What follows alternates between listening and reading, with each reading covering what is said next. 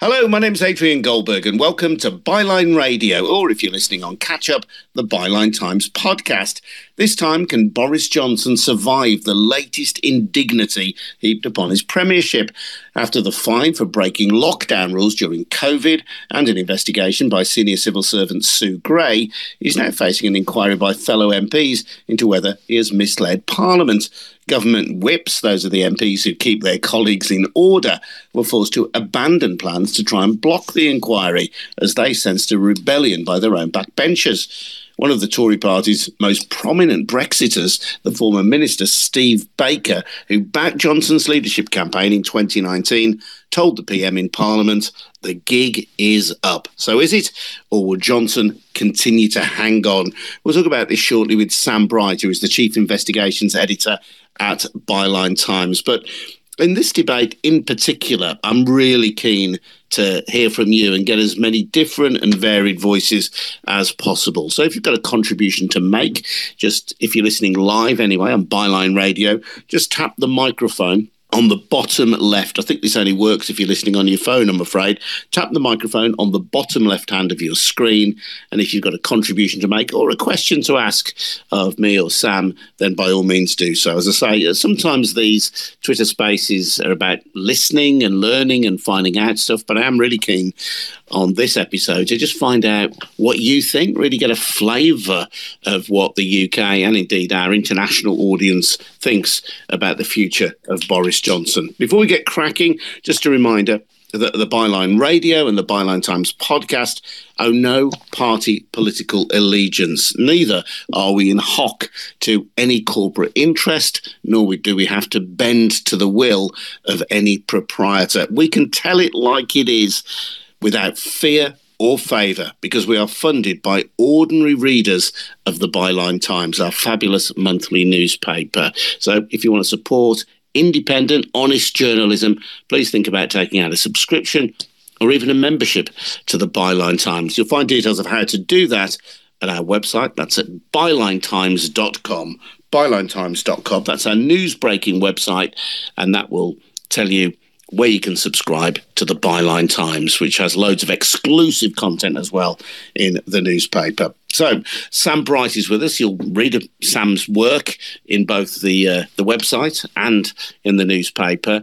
Sam, we spoke about Boris Johnson maybe 3 days ago. You thought at that time that he would see this out, that he would survive. Suddenly, it's looking rather shakier for him, I would suggest. Oh, I think through political self-sabotage more than anything else, which is something you can rely on, it seems, with this this group of people in Downing Street. It does really have shades of the Owen Paterson case. If we remember, Owen Paterson was accused of lobbying on behalf of private firms. The parliamentary committees decided that he should have a 30-day suspension.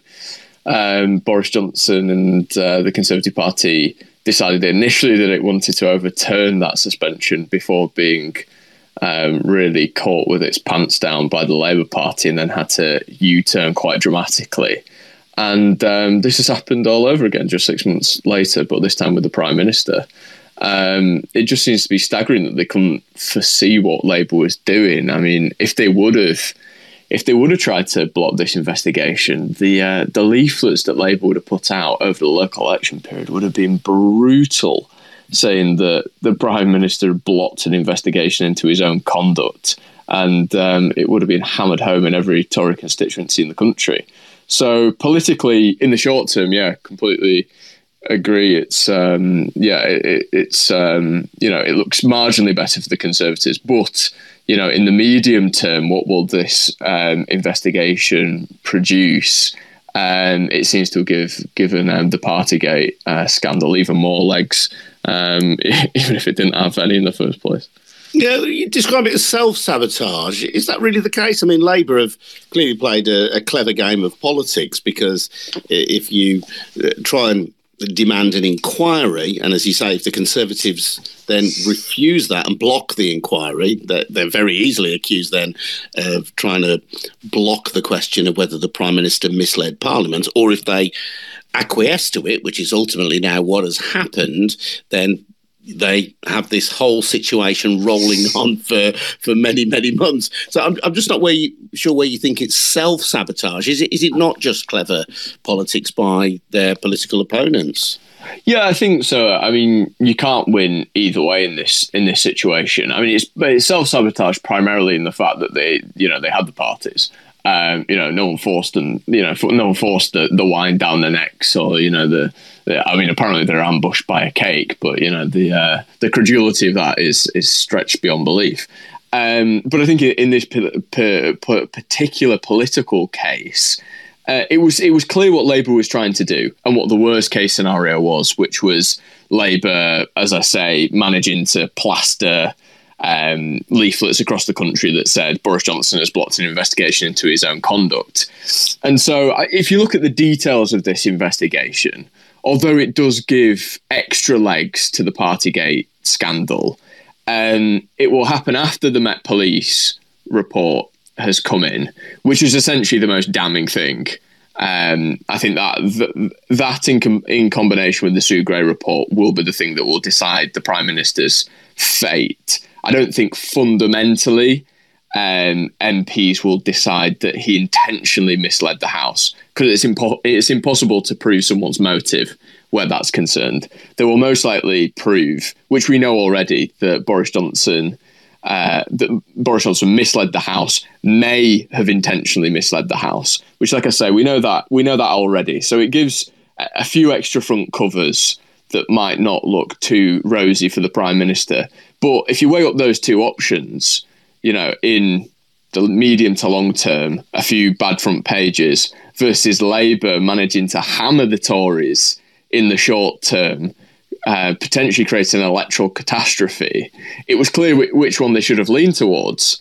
And, for the past few days, they've fueled Labour's fire, pretty much. And they've only decided at the last minute that actually it's in their interest to sort of push this on as long as possible. And so I think for that reason, that on the two fronts, they've really miscalculated.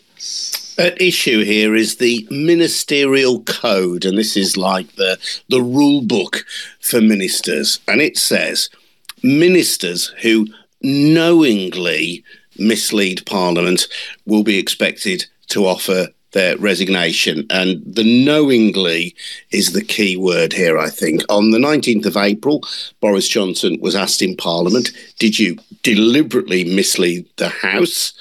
And he said, "No." So clearly there were parties. This was in relation to parties, and he's now been fined by the Metropolitan Police. So clearly there was his critics say of parties, his defenders say was just the serving of a cake and a small drinks gathering. But the Metropolitan Police have found him guilty of breaking his own lockdown rules. As you say, we can't know what was in his mind. So the question of whether he knowingly misled Parliament is a very difficult one to prove, if not impossible. Although I suppose if Dominic Cummings, his former advisor, who has previously said that he warned Johnson about at least one of these gatherings, if Dominic Cummings is called to give evidence and can prove that he did warn Johnson that these gatherings would be illegal, then presumably under the ministerial code, where if you are found to have knowingly misled Parliament, you are expected to resign, that could be fatal. That would be fatal. I don't know. Even still, I mean, run through the scenario. So Cummings has already testified.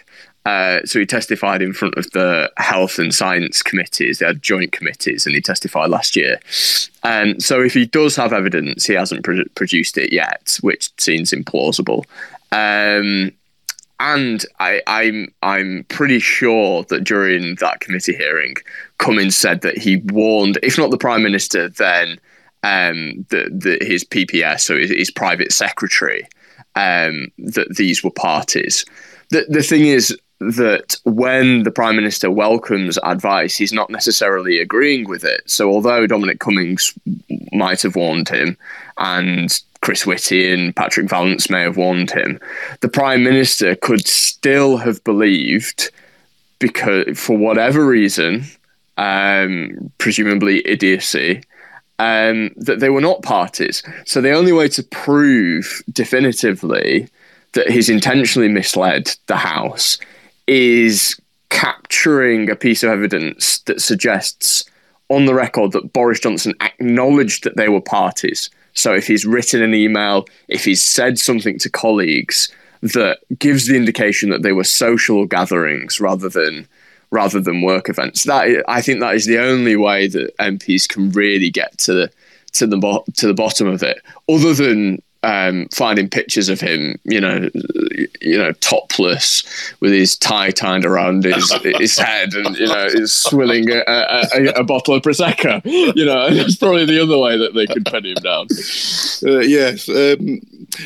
Well, who knows? But of course, he has apologised, and he said he didn't realise that he was breaking the rules, and his defenders have reinforced that message that whilst he acknowledges that the rules were broken, which is why he's had to pay a fine, he didn't realise, even though he drew up the rules. And there was a great in inverted commas defence, wasn't there, by Jacob Rees-Mogg, who was doorstepped by a BBC reporter.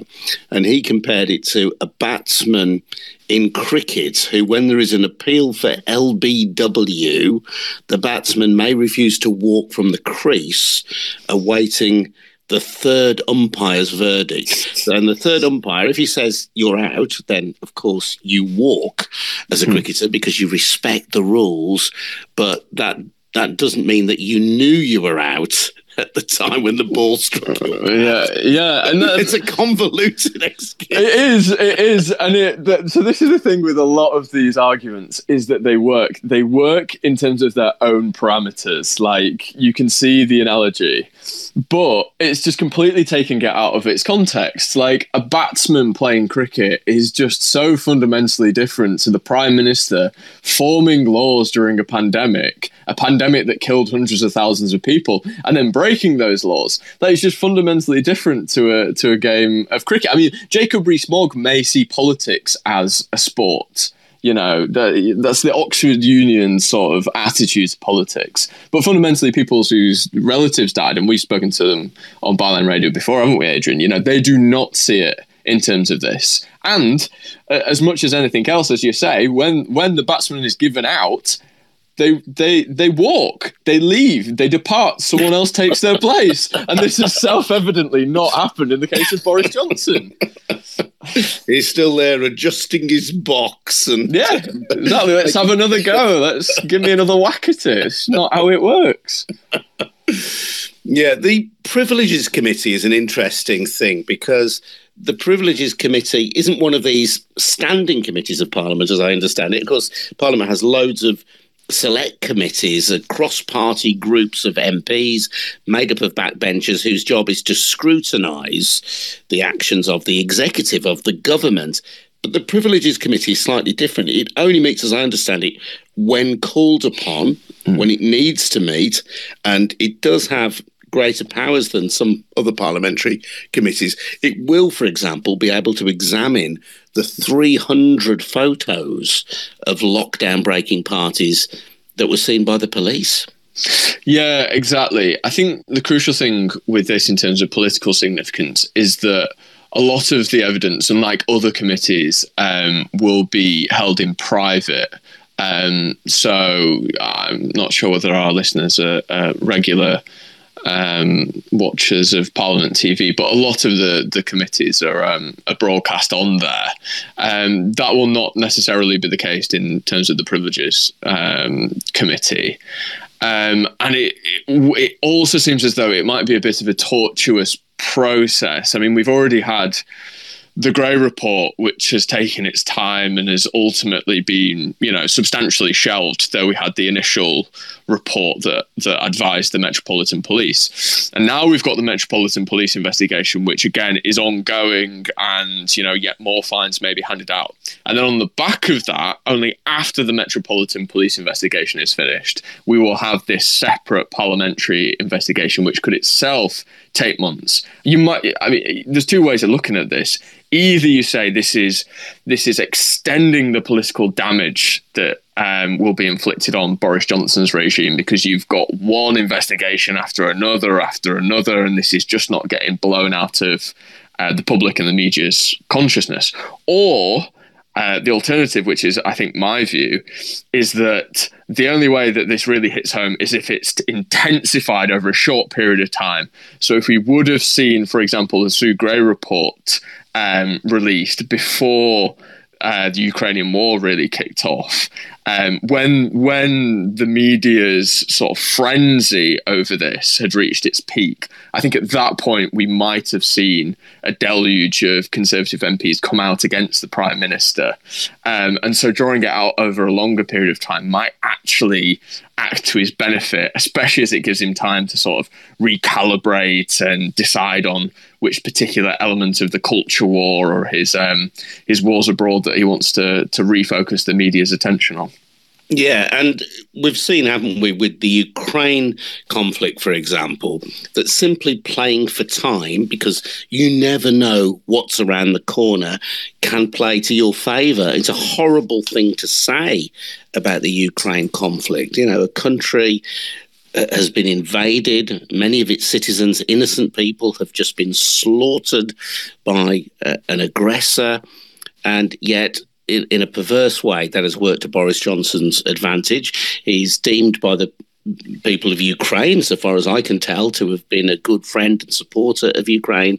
And I think many people who oppose him politically in the UK, nevertheless, would recognise that he has been a supporter of Ukraine in its hour of need, not necessarily the people who want to flee Ukraine through his the refugee schemes, but through military support. So in that sense, he's been able to portray himself, I think, quite successfully as a if not a military leader, then someone who can bask in the reflected glory of President Zelensky in Ukraine. And it's those kind of incidents, isn't it, which you can never foresee, which you can never predict, which can sometimes come to the aid of a beleaguered politician, albeit that the claim that we can't get rid of a prime minister in wartime is demonstrably nonsense. A, we aren't at war with Russia, and B, the war that most people in Britain use as their reference point, World War II, in fact, saw Neville Chamberlain replaced by Winston Churchill in 1940. So, you know, if we can replace a prime minister when we're being assailed by the Nazis, there's no reason why we couldn't replace a prime minister when a country thousands of miles away is being assailed, albeit by a horribly unpleasant aggressor. Yeah, exactly. And I think you have to consider this in the context of the media climate as well in this country. I think, generally speaking, we have newspapers, or a vast many newspapers, a number of newspapers that lean towards the Conservatives, that are generally sympathetic towards Boris Johnson and his brand of governance. Indeed, he's worked for several of them. And so I think it's only really in moments of intense Conservative crisis, as we saw during the initial Partygate stories, that these newspapers will take a line that's very clearly against the interests of the government. And so when you've kind of got this low-level rumbling saga going on, they're never really going to come out strongly against the PM. And so they have as much interest as he does, or certainly they're orientated in the same direction during that period to kind of help him out and prop up his administration. I mean, ultimately, this might be a godsend to the Labour Party. We're speculating on Boris Johnson's political survival. Perhaps Labour would want Boris Johnson to lead the Conservatives into the next election. There does seem to be a sort of denial among some Conservatives, the newspapers and commentators and politicians alike, about Boris Johnson's potential to win the next election. I mean, all the polls consistently show still that the public thinks he's dishonest, that he should resign. He should resign before the conclusion of the Met investigation. And I think there's not a consideration, probably because of the Tory dominance of the newspapers, about whether Boris Johnson is just fundamentally damaged goods at this stage. And, you know, Labour's just they're trying to press home that perception, while perhaps not being too displeased if the fatal blow is never delivered before the next general election. Adrian, you muted, lad.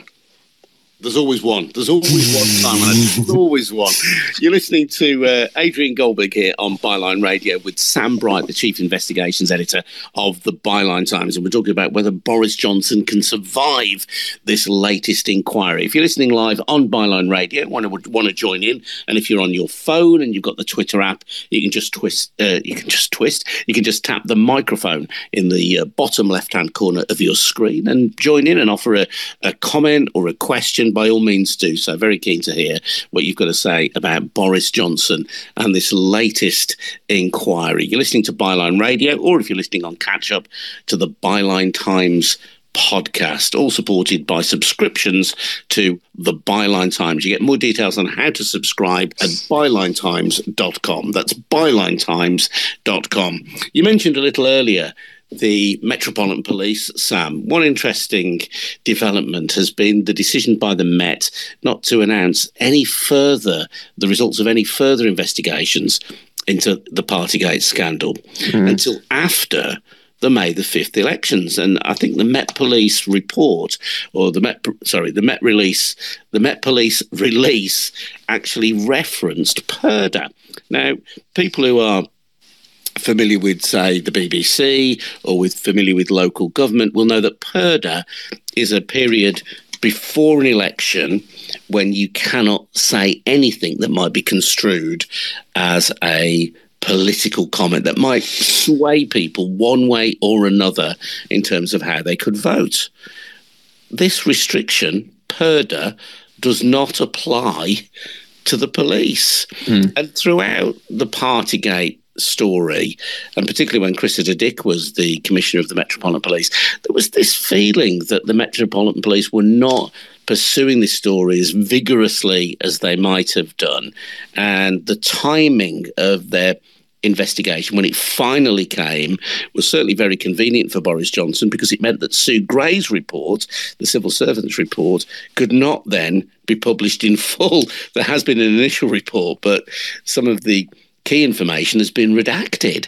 And again, this suspicion that the police is not an entirely independent operator here. It may be a false impression that is being given, but the suspicion that it is not an entirely independent operator and that it at some level is bending to the will or the desire of government appears to be justified by this decision. Yeah, I find this utterly ludicrous. And I think, you know, the Metropolitan Police has not covered itself in glory in recent years. And I think this is just another instance of that trend. At a time when it should really be trying to rebuild public trust, this is, like you say, you know, Purdah's in place entirely justifiably so that government departments and civil servants don't make declarations, don't make public announcements that benefit essentially the serving party, the incumbent government. The thing is that the Metropolitan Police, by not making any announcements, is doing exactly the same.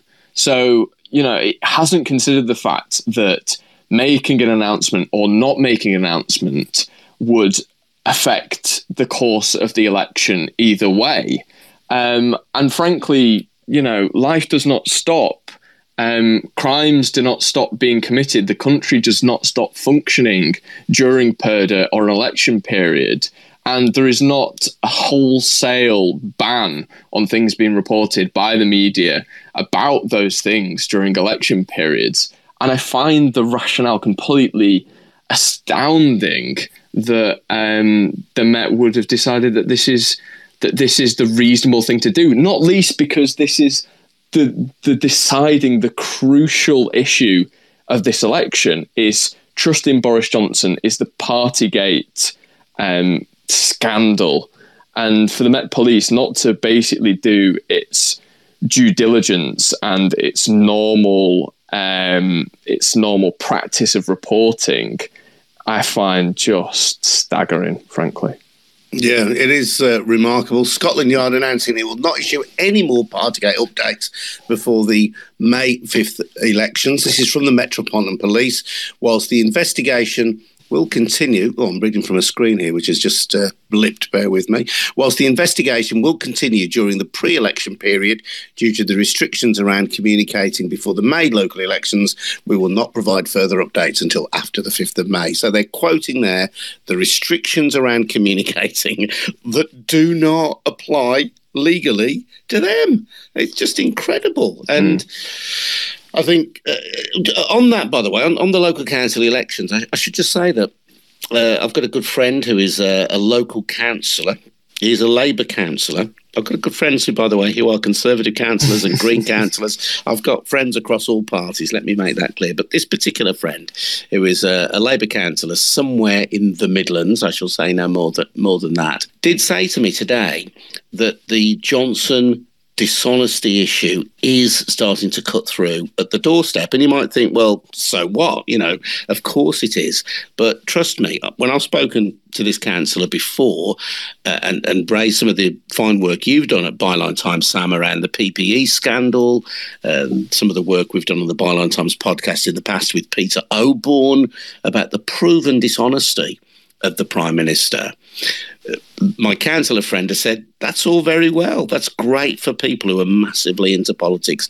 But he said, trust me, this does not play out on the doorstep, not least because many people say, they're all at it. All politicians are dishonest. Now, I know this is a kind of lazy reflex action, and to some extent it is fostered, I think, by the media who perhaps have an interest in covering up some of the things that Johnson has done.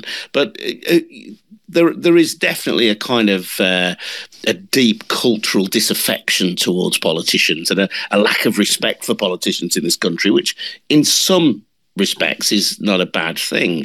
But my councillor friend said now it is starting to play on the doorstep. These successive local council elections, he says he's noticing people are bringing up the issue of Johnson and the question of trust. So, I mean, we'll wait and see what happens on May the 5th, whether it really does play out. But it's it's interesting that he made that point to me. Well, it's important, and it's quite dangerous in another regard. I think, you know, obviously Johnson takes full responsibility for this. But Labour, I think, has a really crucial role to play, not just in terms of, you know, providing an alternative to Johnson, but to defending democracy. Labour needs to show that not all politicians are the same. Otherwise, we risk mass alienation, I think, amongst the electorate that has been battered by repeated scandals over recent decades. You know, you think about the expenses scandal.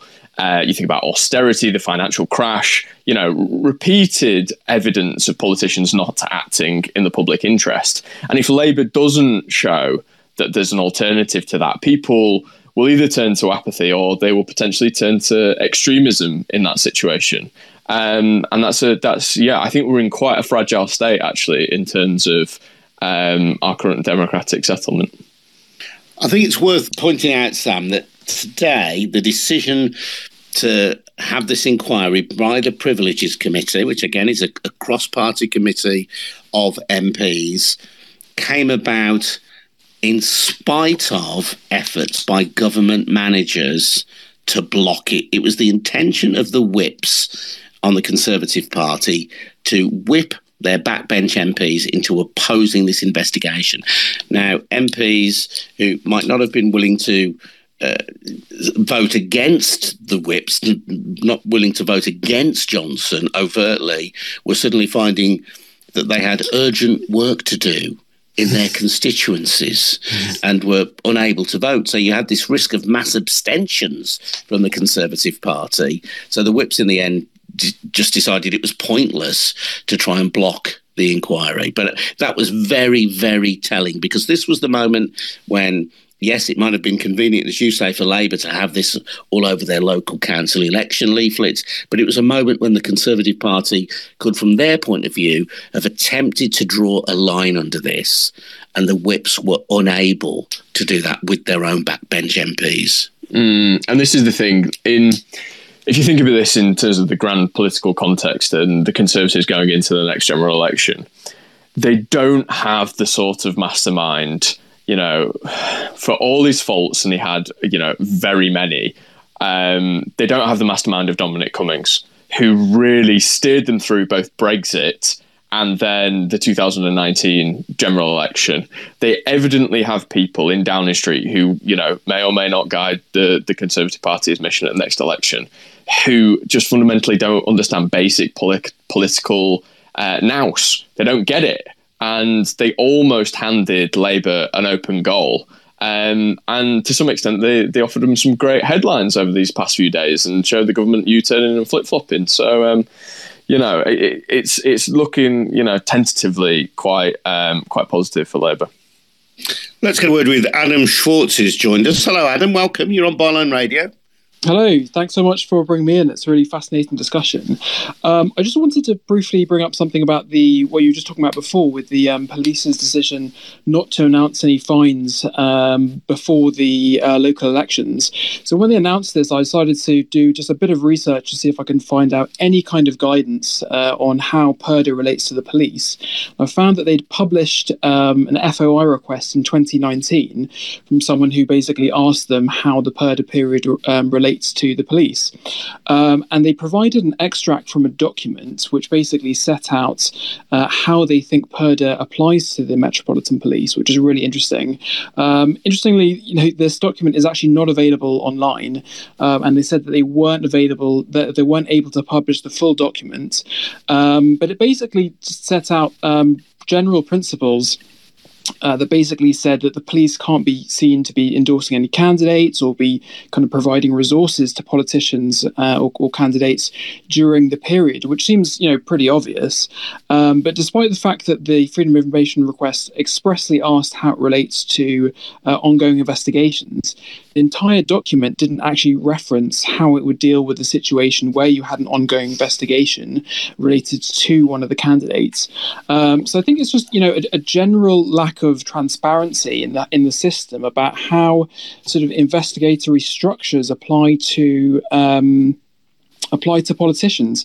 And I think it's just part of the kind of endemic problem within the British political system, which is sort of self-regulatory, because it generally requires politicians to kind of monitor themselves. And, you know, ultimately the Prime Minister is the ultimate judge of that. You know, yes. When Adam, you know, that's a really interesting... Was that your own FOI request? It wasn't my own. It was just one that I found that the Met had published on their website. But interestingly, it also said that ahead of every PERDA period, they basically update this document. So I think I'm going to send in another request to see if I can get the latest information about what the current status of it is. Yeah. What's interesting about that, though, is, of course, and, you know, you would expect the police not to interfere on behalf of any one candidate or another in a local council election. You know, that you might think that shouldn't need to be said, but fair enough, it has been said in a document. But we do have to remember, Boris Johnson is not a candidate in the local elections, is he? He's not standing anywhere.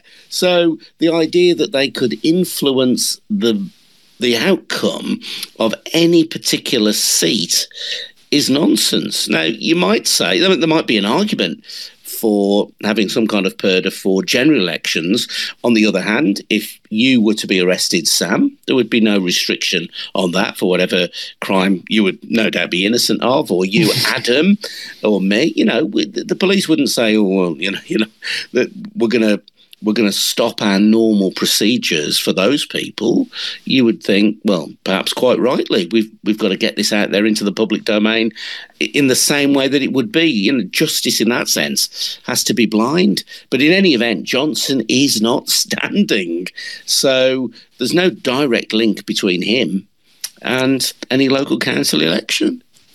No, exactly. And, you know, different to PERDA, but I made an inquiry with Ofcom a couple of weeks ago that themselves set strict broadcasting rules during election periods.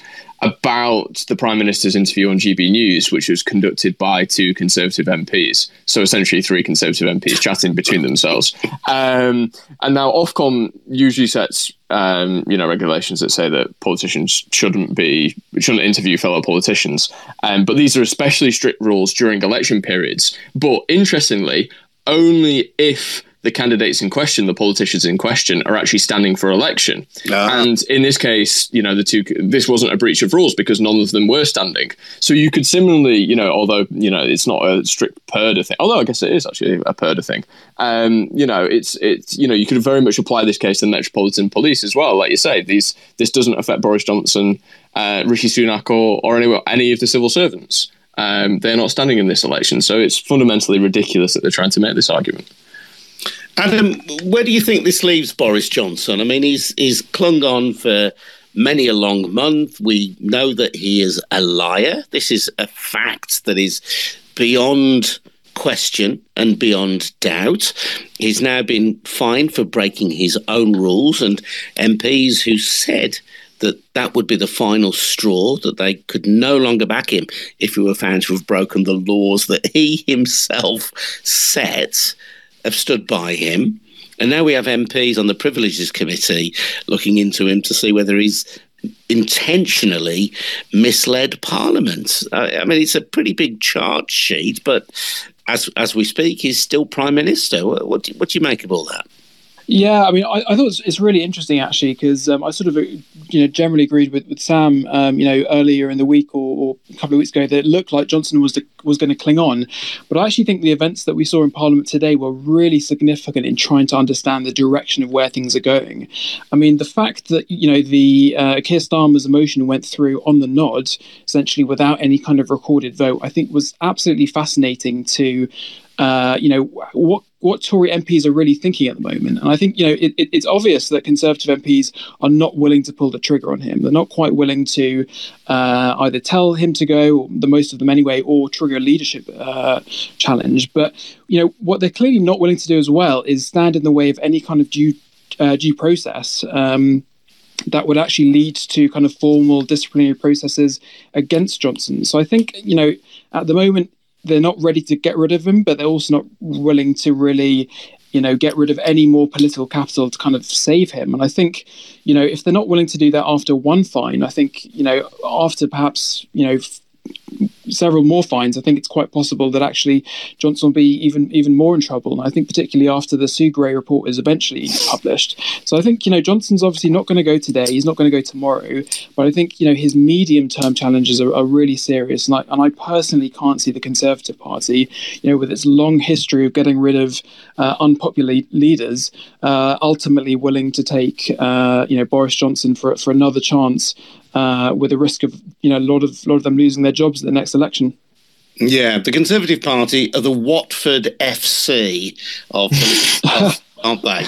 They always biff their leader if they think they're not going to survive. I'm just looking at some YouGov statistics as we speak, and this is a question that YouGov set to members of the public. How well is Boris Johnson doing as Prime Minister? And I think we'd all acknowledge that YouGov... no doubt there are questions to be asked about it, but, essentially it's a respectable and well-respected polling organisation. Now, going back to the 9th of April 2020, so we're going back just over 2 years, Boris Johnson had a 66% approval rating. That's pretty high.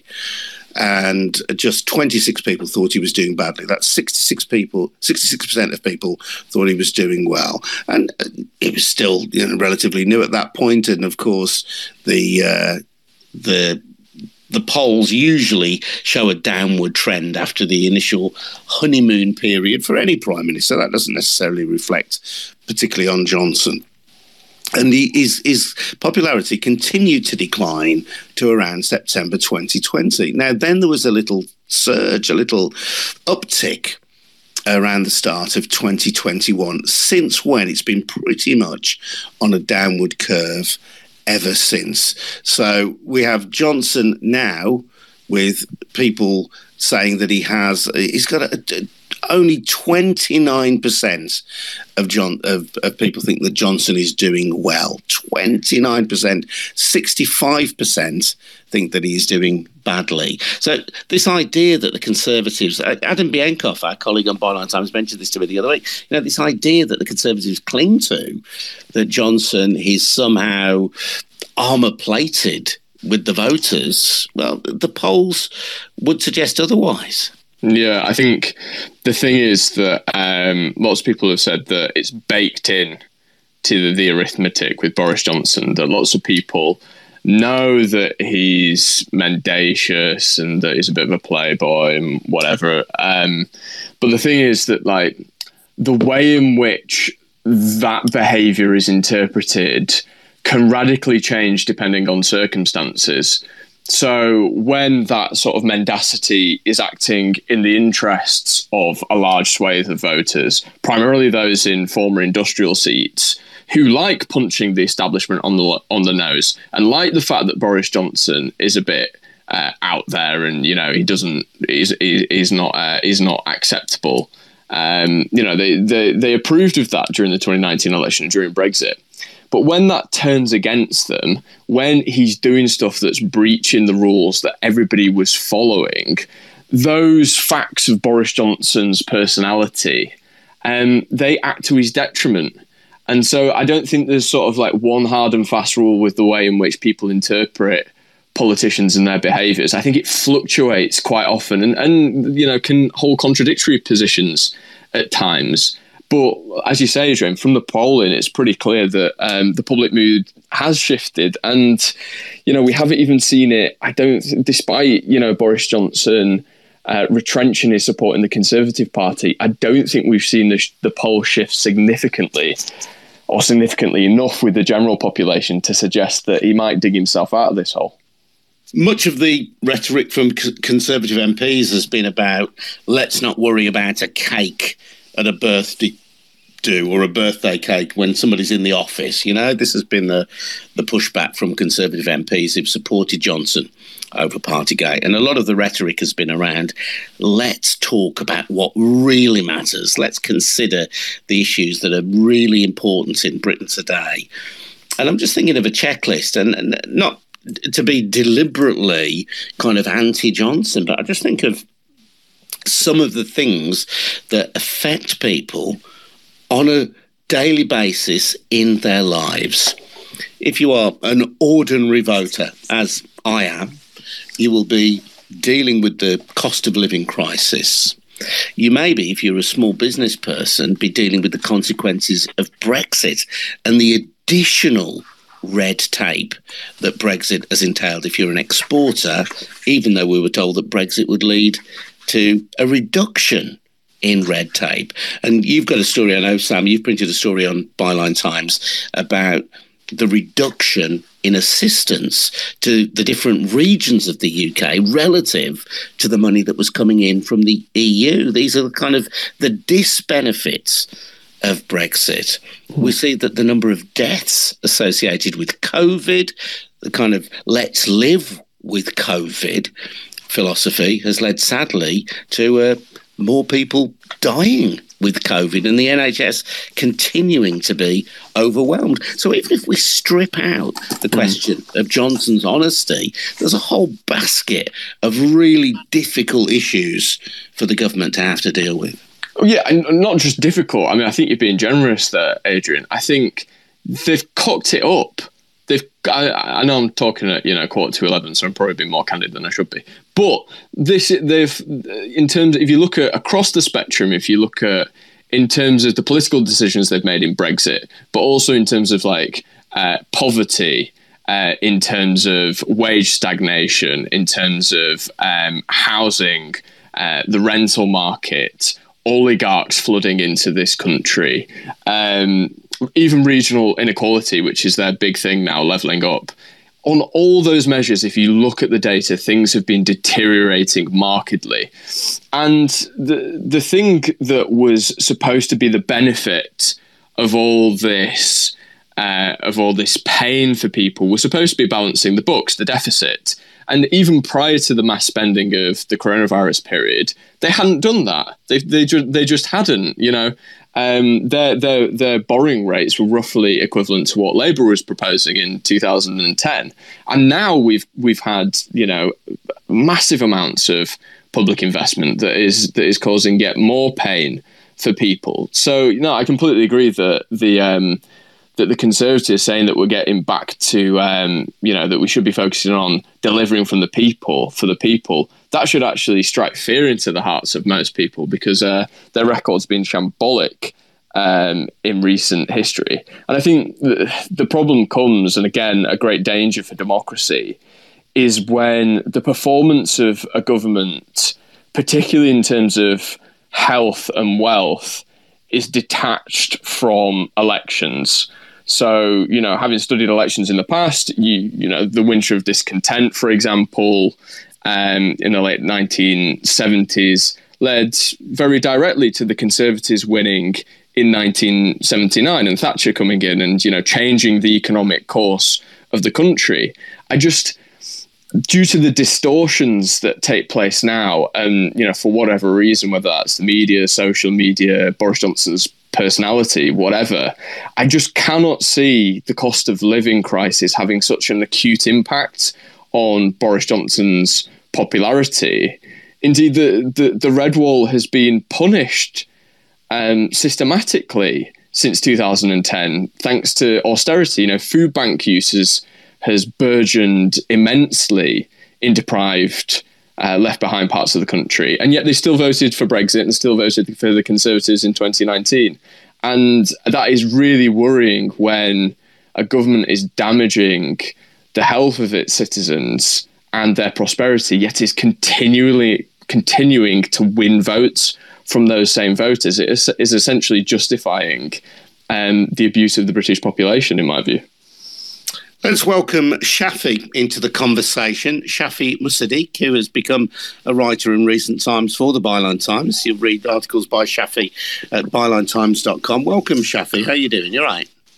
Hey, I'm good. Hello, Sam. Me and Sam go a long way back. Donkey's years. Unfortunately. Yeah, unfortunately. I wouldn't have trusted this guy, Adrian, but yeah, let's see what he has to say. Go on, Shafi. What do you want to say? Firstly, I'm not paid to say this, but I'm Sam's new book, gonna read it soon, so I'm looking forward to that.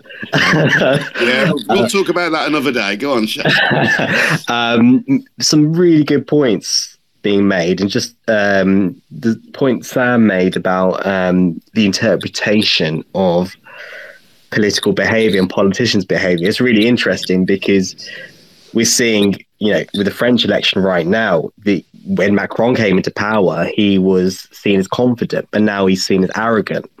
And I think that bodes well for this side of the channel in the sense that no politician is foolproof, is bulletproof. And I think I'm hearing a lot of people, you know, a lot of Labour supporters who've lost hope, and the word apathetic keeps coming along. But I don't think people should be.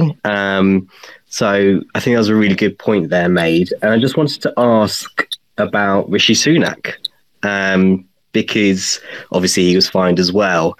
And I'm wondering what his political capital is now. Will he, let's put it this way, will he still be around for the next general election? Mm-hmm. Good question. Go on, Sam. I'd say no. He'll still be. I think he's tied to Boris Johnson now. If he wasn't already, I think that they're tied to the same sinking ship, the same criminal behaviour. Essentially, the only way that I can see that he might separate himself to some degree is if he's not fined again, but which doesn't seem to be the case from all the stories that we've seen. But Johnson is. On other occasions, in which case Sunak can say, look, I was just turning up early for a work meeting and I genuinely was ambushed by a cake, whereas my boss, my gaffer, was, you know, tipping Prosecco over his head. And to that extent, I can see that Sunak might make a political case.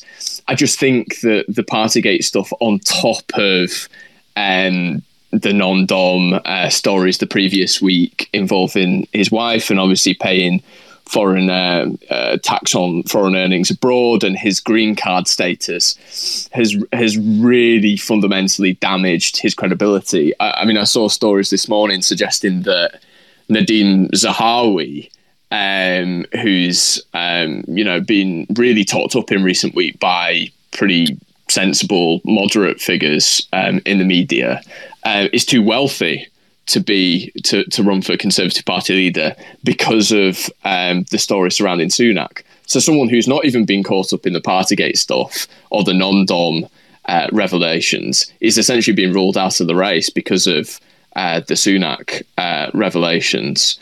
Not even referencing Sunak himself. So I would say it's quite tricky for Sunak going into that. Interesting stuff about Sunak coming out today from Johnson's trip to India, where he's meeting, of course, the Prime Minister Narendra Modi. He was asked by reporters, "Is Sunak's job safe?"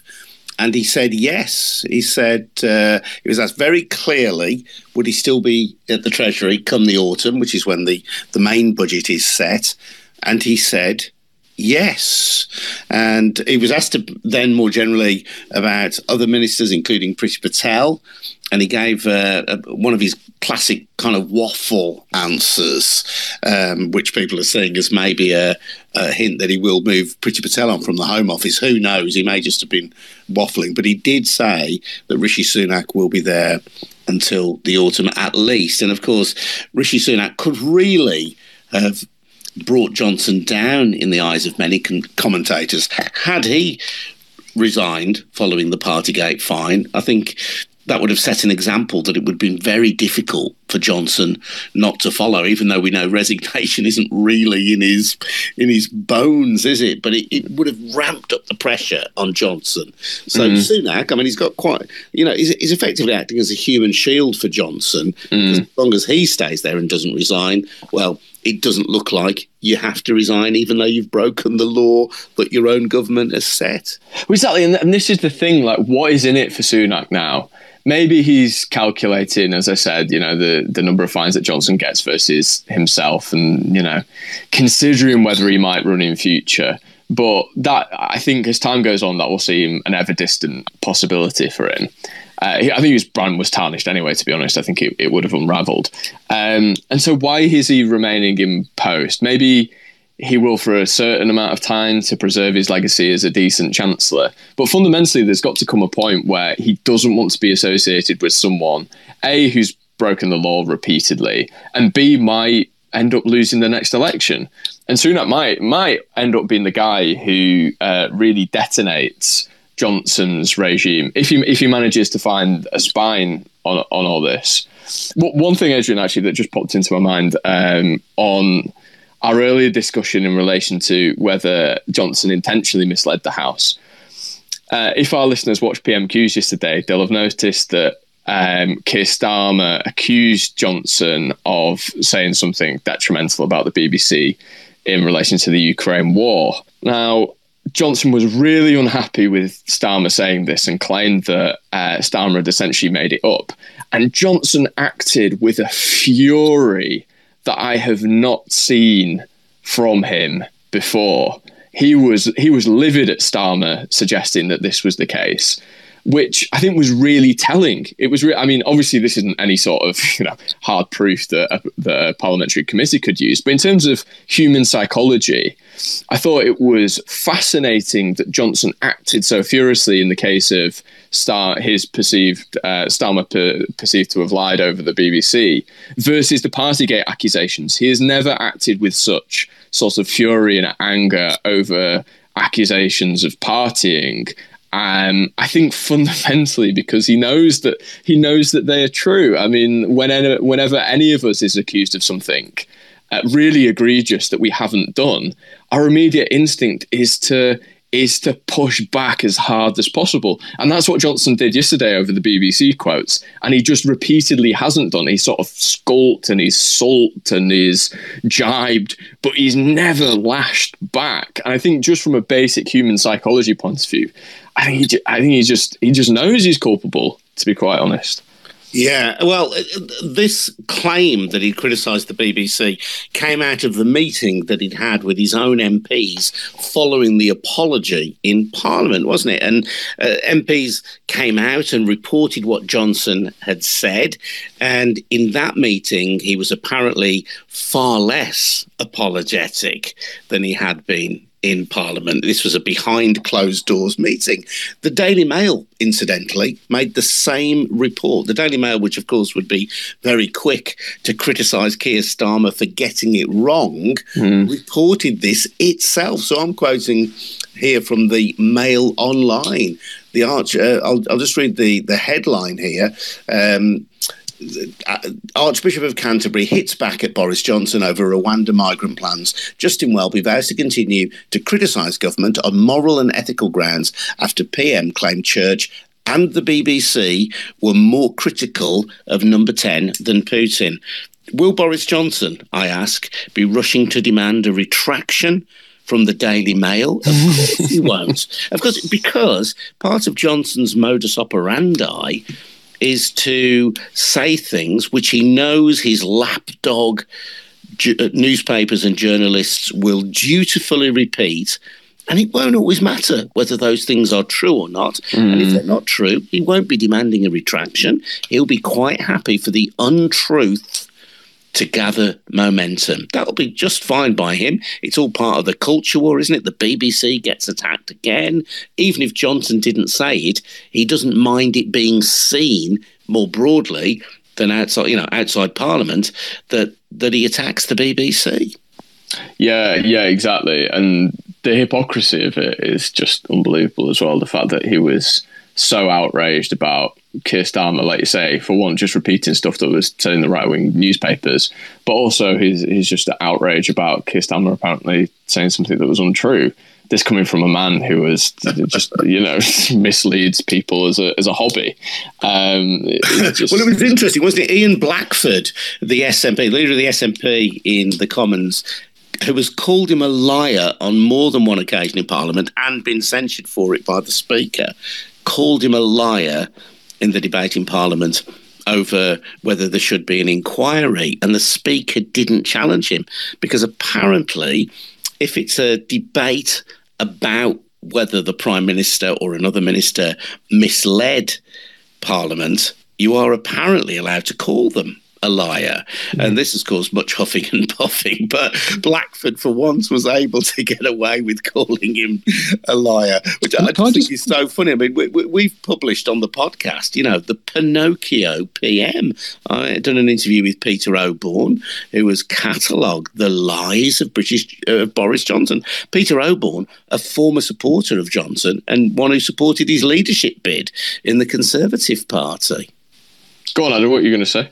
Sorry, I was going to jump in there just to say it was really interesting, actually, Prime Minister's questions yesterday and the debate today, because previously it was actually pretty rare, even for opposition politicians, to expressly say that someone was a liar. I think Dawn Butler said it quite famously a few months ago, and it made headlines. But yesterday we saw, I think, 4 or 5 different MPs, including Starmer, who said that Johnson was dishonest and then withdrew it after the Speaker requested he do so. But we're seeing more and more MPs willing to expressly say it, on the basis that they know the Speaker will tell them to withdraw it and it won't officially go down in Hansard, but they'll still get the benefit of saying that and it'll still be on TV.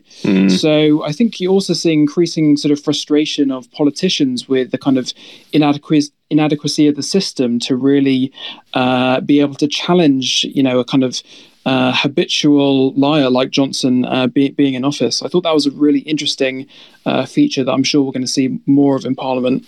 Yeah, for sure. And it's crucial what you say, that opposition politicians are now using it as an opportunity to, I think perfectly justifiably, to one, expose Johnson and expose the flaws of the system. And as a result, the system has a massive problem there. How does it adapt? Does it allow people to call Boris Johnson liars? Or does it go through this perpetual process of having to censure people and a public outcry created because it bans them from expressing those sentiments. That seems to be a real bind that it's not going to get out of when Boris Johnson is Prime Minister, because he's going to continue to lie and people are going to continue to call him a liar. But I mean, the scale and the persistence of the lying is astonishing. One example, and I referenced the Pinocchio Prime Minister, which was the name of one of my podcasts, and this was picked up in the Commons. I'm not claiming, by the way, that I invented that phrase. I wasn't the first to use it, but we did use it on the Byline Times podcast. But he was branded a Pinocchio Prime Minister in the House of Commons on Wednesday because he once again claimed there are more people in work than there were before the pandemic. Now, this is simply not true, and he has been upbraided about making this claim by the UK Statistics Authority and has had to admit that the statistic that he's quoting is wrong. But nevertheless, this week in Parliament, it rolled it out again. Oh, my goodness. I mean, this is doubly absurd, Adrian, as well, because the liaison committee, which is basically like, heavyweight championship of all the select committees, Boris Johnson was specifically taken to task on this for about 20 minutes by one of the members of the liaison committee, during which Boris essentially admitted that he was wrong and that he should refer to it in a different way. And for him to trot that out again after having been explicitly told by an MP that he was getting it wrong and acknowledging that fact, oh God, it's just when does the bile stop? Yeah, well, the figures that Johnson quotes from statistics, which might appear to show that what he's saying is true, but they don't include self-employed people. So the total number of Britons in employment, once you include self-employed people, is 500,000 lower than before the pandemic began. I mean, this is not just a minor technical error. This is not just a cake landing on your desk on your birthday party out of nowhere. And the UK Statistics Authority Chairman Sir David Norgrove previously wrote to him to say it is wrong to claim that there are now more people in work than before the pandemic again. And the Commons Liaison Committee asked him if he accepted this correction by Sir David Norgrove. He said, yes, I do. I've taken particular care today, mindful as I am, of Sir David's chastisement on all occasions. I stress it was payroll employment I was talking about. It's like the claim that crime was down. Well, crime is down if you exclude fraud, which in fact is a crime. It's like, anything can mean anything. Yeah. If we exclude half the applicable crimes in the country, crime is down. Yes. If we're not referring to Downing Street, there were no parties. It's sunny outside. What, apart from the rain that's nosing down? Oh, yeah, apart from that, it's sunny outside. It's ludicrous. Absolutely ludicrous. Yeah. Anyway, listen, we've had a good chat about this all. Thank you, Adam Schwartz, for joining in. Thanks to everybody else who's taken part. And thank you to Sam as well. Really appreciate your insight and your knowledge on this. And we will talk about your forthcoming book.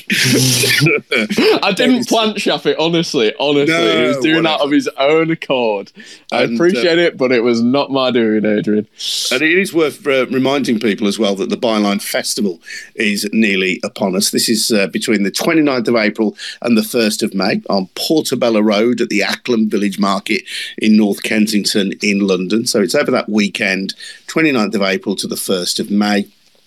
All sorts of interesting things going on. It's officially described as a mix of inquisitive journalism, free speech, comedy, music, and all-round entertainment. But there's all sorts of really interesting speakers and performers going on. So check out more information at bylinefestival.com. That's bylinefestival.com. All sorts of luminaries, including our very own co-founder Peter Jukes, Don Letts, the legendary DJ, Bonnie Greer, loads of great names there. So check it out, bylinefestival.com. Stephen Colgrave, our other co-founder, in conversation with Rio Ferdinand. That's going to be really, really good. Alf Dubs, Lord Alf Dubs as well. So, as I say, bylinefestival.com. And if you want to support our work here on Byline Radio and the Byline Times podcast, please take out a subscription to our monthly paper, the Byline Times. You get more details at bylinetimes.com. We'll see you again very soon. Thanks, Sam. See you soon, mate. Cheers. Cheers, Adrian. Take care.